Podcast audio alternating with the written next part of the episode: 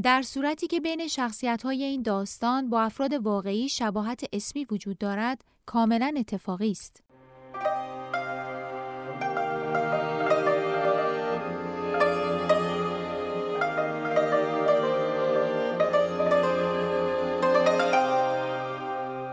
قضیه ساندویچ قسمت پنجم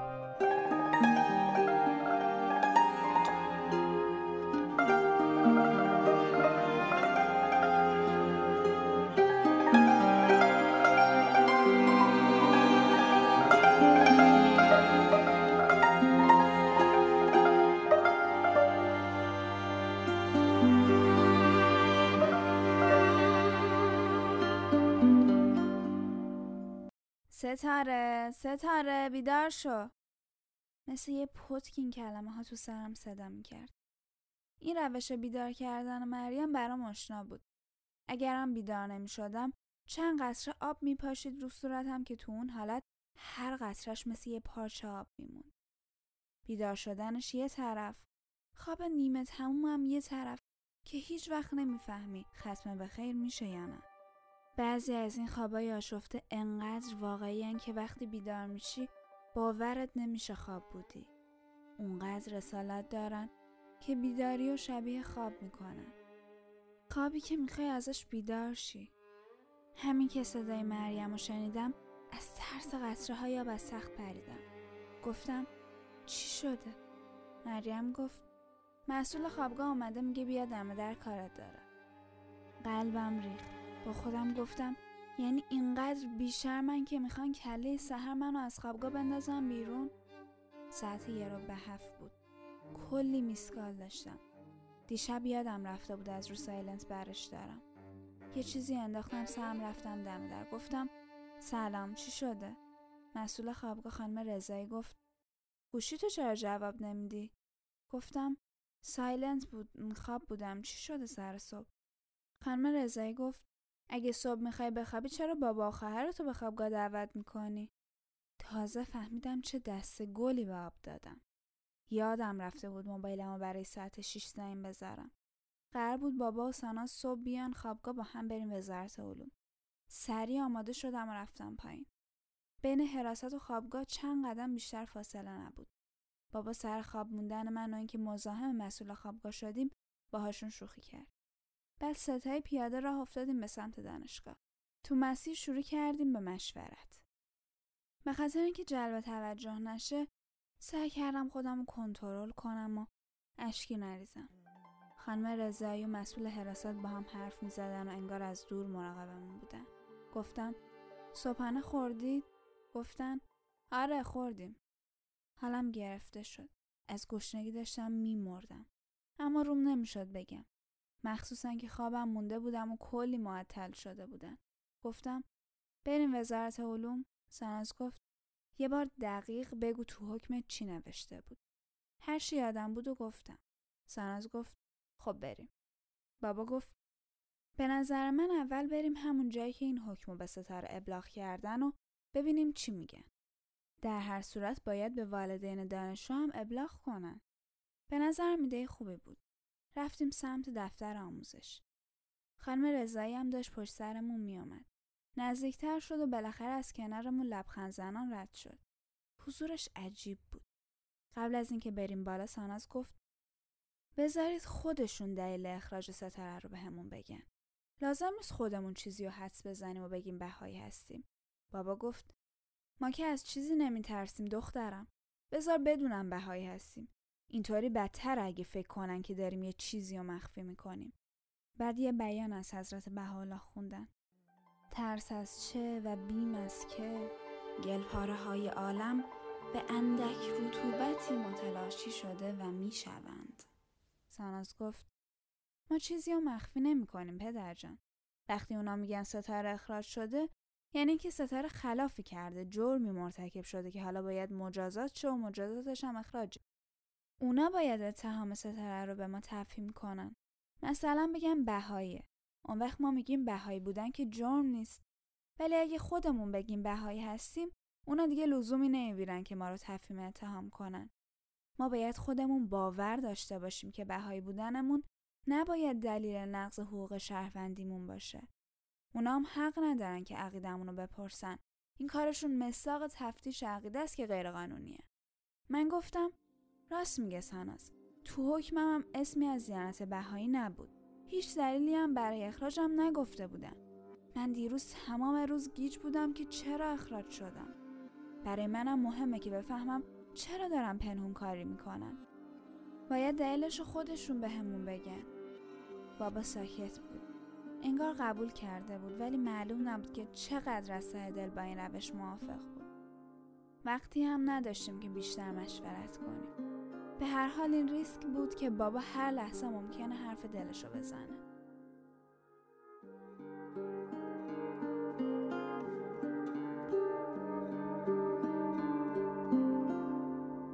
همین که وارد ساختمون آموزش شدیم خانم رضایی هم وارد محوته شد. رو به بابا کرد و گفت جناب امجد ساختمون آموزش اینجاست باید بری طبقه دوم. بابا ازش تشکر کرد. گفتم این چرا اینطوریه؟ بابا گفت خب می‌خواد همراهی کنه. گفتم از کجا می‌دونم ما کجا می‌خوایم بریم؟ ساناز گفت قبل از اینکه تو بیای پایین ما بهش گفتیم که تو منه تحصیل شدی. ما هم از شمال اومدیم که ببینیم چه خبره. گفتیم که بدون تفهیم اتهام وسط حکم بریدن و ما نمی‌دونیم که داستان از چه قراره. بهش گفتیم قبل از اینکه قضیه روشن بشه هر کی گفت که ستاره باید خوابگاه تخلیه کنه کار غیرقانونی داره می‌کنه. گفتیم این حق ماست که در جریان مسائل باشیم اگه چنین دستوری به شما داده شد به ما هم اطلاع بدید و خواهشمون اینه که تو کار غیرقانونی شریک نشید. گفتم خب اون چی گفت؟ بابا گفت خیلی ناراحت شد. کلی ازت تعریف کرد. چند نفر رو هم تو دانشگاه معرفی کرد که بریم باهاشون حرف بزنیم. گفتم به نظرم بیخود مسئله رو بزرگ کردید. این فقط مسئول خوابگاه کاری نیست که. بهش هرچی بگم میگه چشم. ساناز گفت من تا حالا تو سازمانه زیادی رفتم. تو خیلی جاها آبدارچی برش بیشتری از رئیس اداره داره. ساناز با اینکه تو دنیای خواهرانمون دختر خیلی آرومیه ولی یاد گرفته تو محیط کارش یه نقابی از قدرت بزنه. نقابی که باعث میشه مورد احترام قرار بگیره. منم همیشه اعتماد خاصی بهش دارم. شایدم نقاب نباشه ولی سانازی که من از بچگی میشناختم اینطوری نبود. خانم رضایدش از ما فاصله می‌گرفت و کوچیک و کوچیکتر به نظر می رسید. ولی تو نگاه من جایگاهش داشت عوض می شد. یعنی واقعا قدرت خانم رضایی از رئیس دانشگاه بیشتر بود. بابا گفت بچه ها وقت داره میگذره بیاید بریم ببینیم چه خبره. ساناز گفت یه لحظه بابا ستاره تو خودت حدس می‌زنی که قضیه چیه؟ گفتم من اولش فکر می‌کردم به بچه های انجمن اسلامی برای جریان 16 آذر گیر دادن ولی از بچه ها پرسیدم دیدم که هیچکی من تحصیل نشده. برای همین مطمئن شدم که جریان ربطی به 16 آذر نداره. ساناس پری تو حرفم که ولی شاید ربطی به انجمن اسلامی داشته باشه. گفتم چطور؟ ساناس گفت یعنی اینکه ممکنه به خاطر اینکه عضو انجمن اسلامی بودی و فهمیدن که بهایی هستی پروندت بالا اومده. گفتم فکر نکنم ربطی به این موضوع داشته باشه. این همه دانشجوی بهایی هر سال دارن از دانشگاه اخراج میشن. اونا مگه عضو انجمن اسلامی بودن؟ تازه مسئولین دانشگاه از همون ترم یک می‌دونستن که من مسلمان نیستم. چرا الان پروندهمو بالا آوردن؟ من که اصلا نمی‌خواستم عضو انجمن اسلامی بشم. دوبار به هم پیشنهاد دادم ولی قبول نکردم. بار سوم از ستاد مرکزی اومدن و از من درخواست کردن که تو انتخابات شرکت کنم و من در نهایت پذیرفتم. بابا گفت ستاره جان تو کار اشتباهی نکردی عزیزم. الان هم وقت این حرفا نیست. به قول ساناز اونا باید دلیل اخراج به ما بگن. بیایید بریم بالا ببینیم داستان چیه.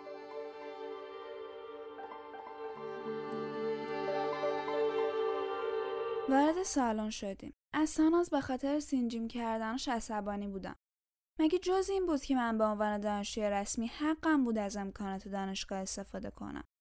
پس چرا باید به دلیل واهی خودم محروم کردم؟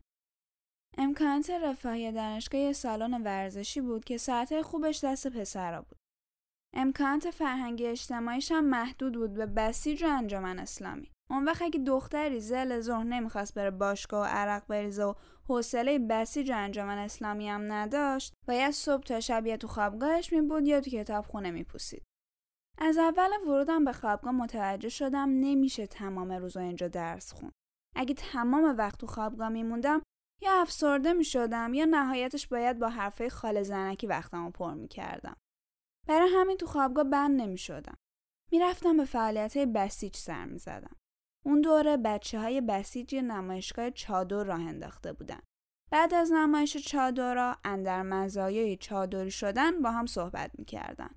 یا همایش در مورد دفاع مقدس برگزار می‌کردن و مباحثی مثل دشمن شناسی و از اینجور چیزا که من هیچ ارتباطی باشون برقرار نمی‌کردم را مینداختن. ولی فعالیت های انجمن اسلامی زمین تا آسمون با فعالیت های بسیج متفاوت بود. فیلم های معروفی که هنوز تو سینماها اکران نشده بود توی دانشگاه نمایش می‌دادن. مثلا فیلم کوچه بینا و با حضور کارگردان و بازیگرای فیلم نمایش می‌دادن آدمای مهمی بودن که فیلم رو نقد می‌کردن. من بار اولی که باران کوسری، پانتا بهرام و فرهاد اصلانی رو از نزدیک دیدم باورم نمی‌شد که واقعی انجمن اسلامی کلی حلقه های جالب برگزار می‌کرد. مثلا حلقه زنان، حلقه تاریخ معاصر، حلقه کودکان کار رو برای این برنامه هاشون کتابای مهمی هم مطالعه می کردیم. مثلا فلسفه جنسیت و حقوق زنان رو برای یه حلقه زنان خوندیم. کلا خوشم می آمد از این فضاها. یه سری از این حلقه ها همزمان با وقت نهار برگزار می شدن که بچه ها برسن شرکت کنن. منم تون تون ناهارمو می خوردم که بتونم شرکت کنم. حتی بعضی روزا کلاسی نداشتم ولی برای اینکه تو حلقه حاضر بشم می‌رفتم دانشگاه. علیرغم همه کارهایی که انجمن اسلامی می‌کرد آدمای فعال و همیشه پایه توی انجمن خیلی زیاد نبودن.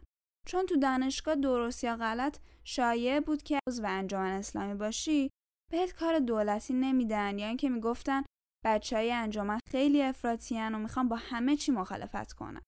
ولی فضای داخل حلقه ها واقعا افراطی نبود. با این حال خیلی از دخترای دانشجو از شهرستانا که نه حوصله دردسر داشتن نه اهل باشگاه رفتن بودن و نمی‌خواستن توی فضای انجمن اسلامی یا توی بسیج برچسب بخورن محدود می‌شدن به چهار دیواری خوابگاه. شرکت توی کلاسه خارج از دانشگاه هم کلی هزینه داشت.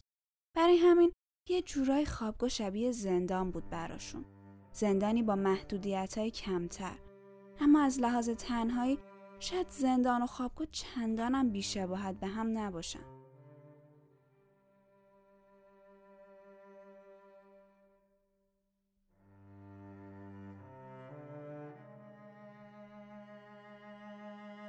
امسال موقع انتخابات انجمن اسلامی انقدر همه از عواقب عضویت تو انجمن میترسیدن که فقط هفت نفر کاندید شدن. قدیمی های انجمن اسلامی بچه ها می‌گفتن تو رو خدا بیاین کاندید بشین. شب انتخابات رضا آمد با من صحبت کرد. رضا دبیر سیاسی کل انجمن اسلامی تو دانشگاه بود گفت به نظر من تو فرد مناسبی هستی شرکت کن. ولی من قبول نکردم. نفر بعدی که اومد با من صحبت کرد دبیر انجمن اسلامی دانشکدهمون بود. علی و ابوالفضل می‌گفتن دختر تو دیوونه ای تو که همیشه تو حلقه ها هستی پاشو بیا دیگه تو اگه بیای کلی انجمن متحول میشه تا روز آخر تعداد کاندیدا همون هفت نفر بود. بچه ها می‌گفتن که اگه حداقل نه نفر کاندید نشن انتخابات برگزار نمیشه. ازم دلخور شده بودن. منم با خودم گفتم که اگه فرم کاندید شدن ستون مذهب داشته باشه وظیفه اوناست که به هم نشون بدن. تو لحظات آخر قبول کردم. انتخابات برگزار شد و من نفر چهارم شدم. سه نفر منتخب دیگه هم از بچه های قدیمی انجامم بودن یعنی از بین تازه واردا من اول شده بودم. روز قبل از انتخابات کاندیداها می‌رفتن پشت تیریبون تا خودشونو معرفی کنن. من که دم آخری کاندید شده بودم نمی‌دونستم چی باید بگم. فقط به گفتم که من نه چپی هم نه راستی. اصلا سیاسی نیستم. پس ازم نپرسید که راستی هستی یا چپی یا نخواین که از موضوع سیاسیم حرفی بزنم. رفتم جلو خودم معرفی کردم. ازم پرسیدن هدفت از اینکه کاندید شدی چیه؟ گفتم راستش هدف خاصی ندارم دیدم تعداد کاندیداها کمه بچه های انجمن اصرار کردن کاندید شدم سالن زد زیر خنده علی که دید دارم خیلی پرت جواب میدم سعی کرد یه سوال مستقیم تر بپرسه حالا جدی بگو این مدتی که تو برنامه های انجامن فعالیت می‌کردی محیطش برات چطور بود؟ گفتم فکر کنم اگه انجامن نبود تو خوابگاه از تنهایی دیوونه می‌شدم. جمعیت تو سالن دوباره زد زیر خنده. ادامه دادم ولی انجامن واقعا یه خلع مطالعاتی و خدمتی رو برای من تو دانشگاه پر کرده. و افق دیدم نسبت به خیلی از مسئله ها روشنتر شده. تلاش انجامن برای تحقق برابری دانشجوها و سکوت نکردنشون در برابر تبعیض برام خیلی جالبه و هر جایی که برای عدالت و برابری تلاش کنه من به سمتش کشیده میشم. همه سالن کف زدم برام. ابوالفضل پرسید که نظر در مورد حقوق زن و مرد چیه؟ نظر ما از وقتی که داشتیم کتاب فلسفه جنسیت رو میخوندیم می‌دونست. گفتم به نظر من اگرچه زن و مرد در جنبه جسمانی با هم تفاوت دارن ولی بر اساس این تفاوت ها می‌تونن مسئولیت های متفاوتی رو بپذیرن. اما زن و مرد در آفرینش برابر هستن و باید حقوق یکسانی در جامعه بهشون داده بشه. اغلب دخترایی توی سالن و بعضی پسرها بلند شدن و برام دست زدن. صدای سوت و جیغ می اومد. به نظر خودم حرفم خیلی ساده بود ولی به نظر حاضرین داشتم چیزای فوق‌العاده‌ای می‌گفتم. در مقایسه با نفرات قبلی که اومده بودن روی سن هیجانی که دانشجوها نسبت به حرفای من نشون می‌دادن با هیچ کدوم قابل مقایسه نبود. بعد علی با یه نگاه شیطنت آمیز ازم پرسید شما اصولگرا هستین یا اصلاح طلب؟ به کی رأی دادین؟ باورم نمی‌شد چنین سوالی ازم پرسیده. ازش قول گرفته بودم که از سیاست نپرسه. اما انگار می‌خواست حالمو بگیره. گفتم رأی هر کسی امر شخصی و مخفیه. علی از حیرت پلک نمی‌زد. انگار می‌پرسید یعنی چی رأی یه چیز مخفیه؟ گفتم کسی حق نداره در مورد اینکه به کی رأی دادیم سوالی ازمون بپرسه. چشمای علی گردتر شد.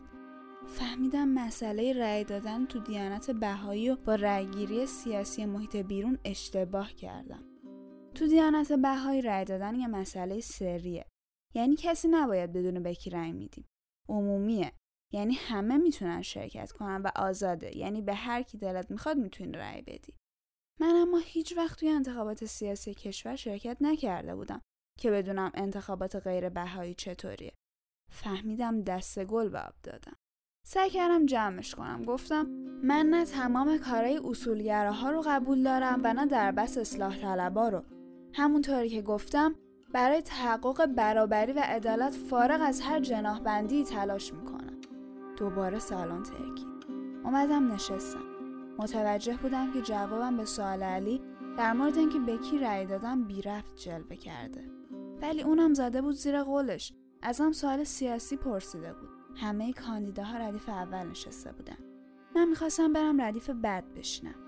فکر کردم الان علی میاد یه چیزی به من میگه. اون موقع خیلی از علی حساب میبردم. به نظرم خیلی آدم حسابی بود. از لحاظ شخصیت البته. هنوز همه داشتن تشویق می‌کردن. علی آمد پیشم گفت حرفات خیلی خوب بود ولی رأی یه چیز سری نیست. من مجازم که ازت بپرسم به کی رأی دادی. گفتم شما می‌تونی بپرسی ولی قول داده بودی نپرسی. علی سرخ شد. به نظر می‌رسید که اونم نفهمیده بود کجا خرابکاری کرده. که چند لحظه با تعجب به هم نگاه کردیم. پد زدیم زیر خنده.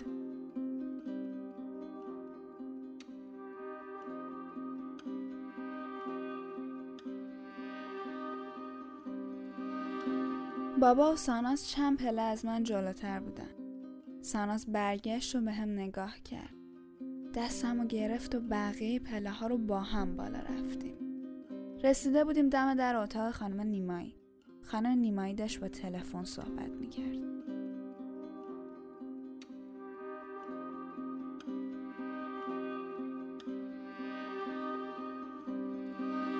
اگه حرف ساناز درست بود که یه آبدارچی ممکنه بردش از رئیس یه بخش بیشتر باشه پس دیگه ملاقات با خانم نیمایی به عنوان مسئول بخش آموزش کم از دیدار با رئیس دانشگاه نبود.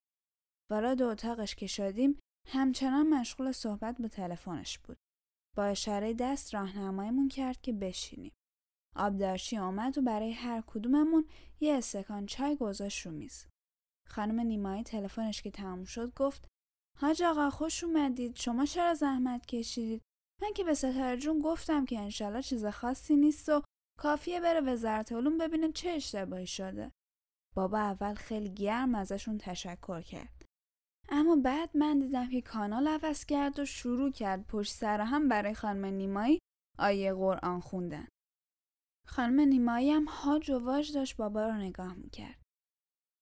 النون و القلم اسلوب العلم ولو بسین هل یستوی الذین یعلمون و الذین لا یعلمون اطلب العلم من المهد للحد بعد برای یک دو دقیقه انگار برگشتیم به ایران و زبان فارسی. بابا گفت آیا جز اینه که این آیات اهمیت کسب علم و دانش رو در دیانت اسلام نشون میده؟ خانم نیمایی مات و مبهوت گفت نه حاج آقا درست میفرمایید. بابا گفت به نظر شما این انسانی و قانونی و شرعیه که این بچه رو یه هفته مونده به امتحانات فاینالش بدون تفهیم اتهام بدون تشکیل دادگاه محروم از تحصیل کنن؟ خانم نیمایی هم که انگار قرص نهاج آقا خورده بود دائم همین سه کلمه رو تکرار می‌کرد. بابا ادامه داد تو این مملکت اگه قاتل باشی اگه دزد باشی اگه مفسد فلعرز باشی واسه دادگاه تشکیل میشه و بعد محاکمت می‌کنن. این بچه چیکار کرده که باید اینطوری باهاش برخورد بشه؟ کجای این رفتار اسلامیه؟ کجای این رفتار انسانیه؟ خانم نیمایی دیگه هیچی نمی‌گفت. بابا ادامه داد. این بچه به جای اینکه یه هفته مونده به امتحاناتش تمرکز کنه روی درس و بحثش میفرستیدش وزارت علوم. تازه بر بفهمه که چرا سایتش بسته شده.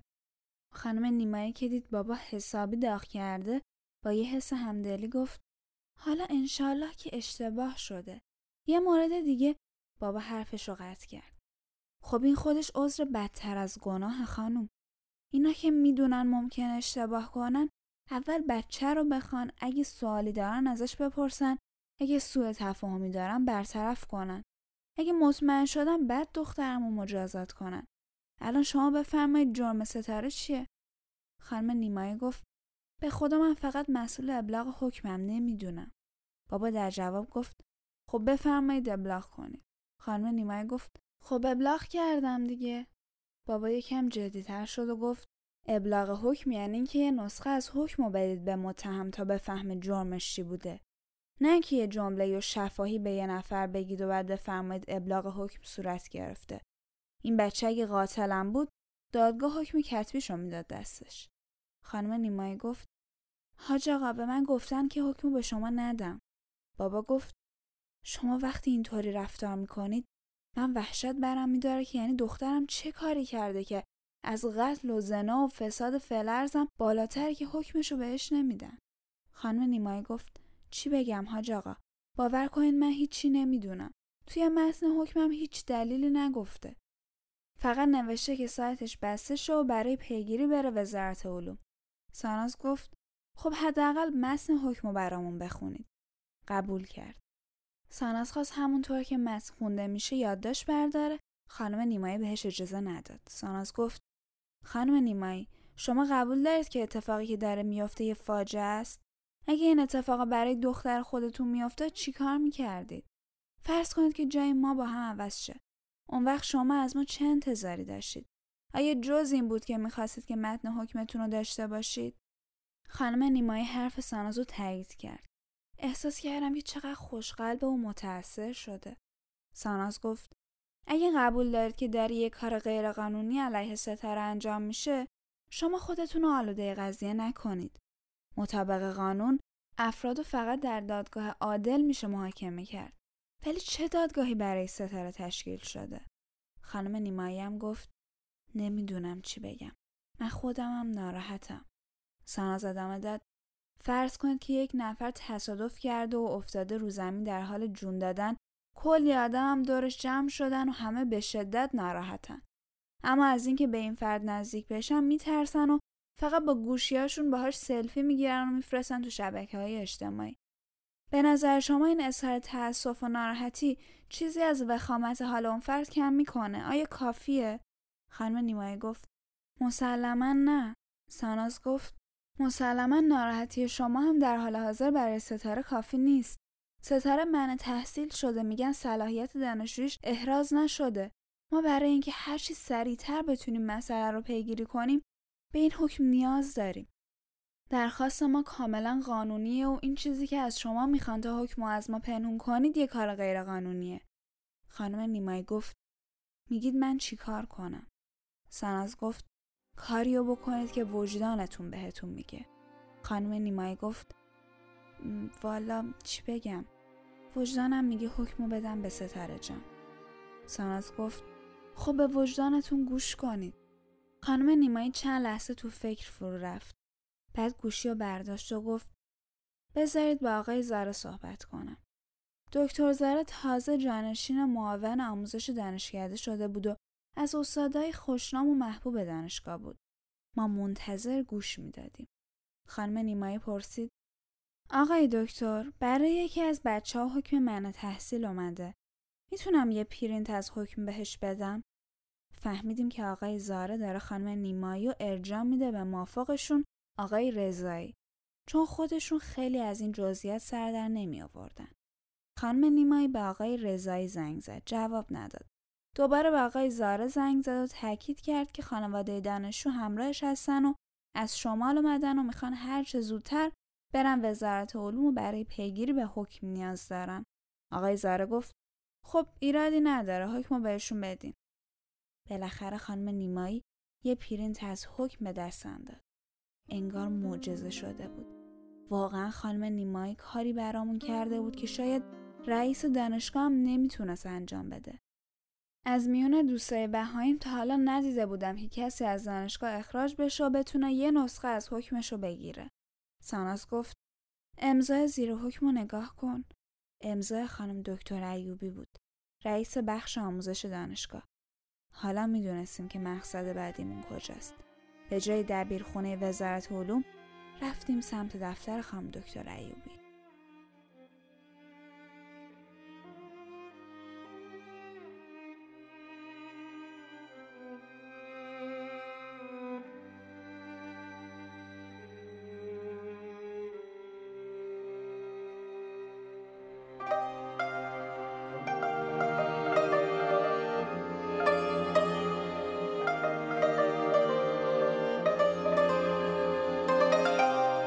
این داستان ادامه دارد.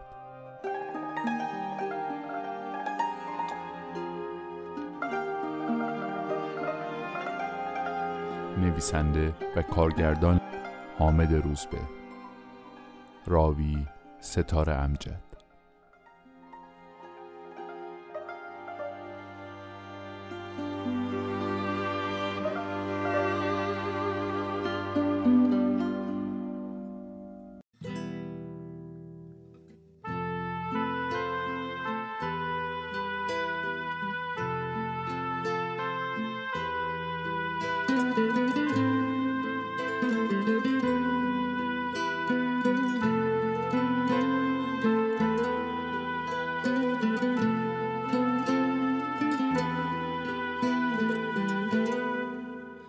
توی آخرین روزهای کلاس که دانشکده غرق آرامشه صدای یه زنگ شماره گنگ صدایی که از جنس فرسایشه.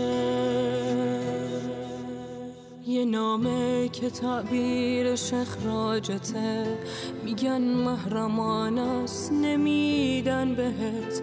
قصاص تو قبل از جنایت شده. دلیل قصاص نمیگن بهت. تو روزایی که آخرین سنگرت اتاقی توی خوابگاهت شده. ازت خواستن تا که ترکش کنی اتاقی که تنها پناهت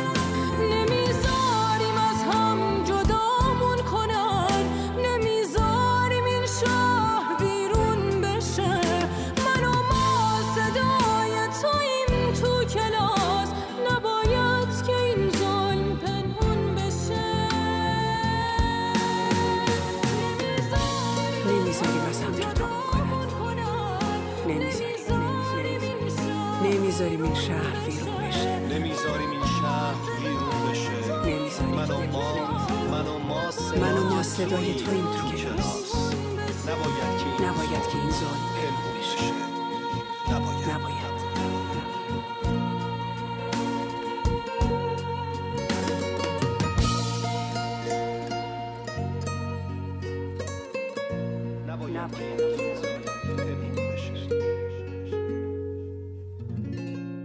کاری از رسانه پارسی زین پس می توانید تمام برنامه های ما رو در وبسایت این رسانه به نشانی persianmediaproduction.org و همینطور در شبکه های مجازی با همین عنوان دنبال کنید.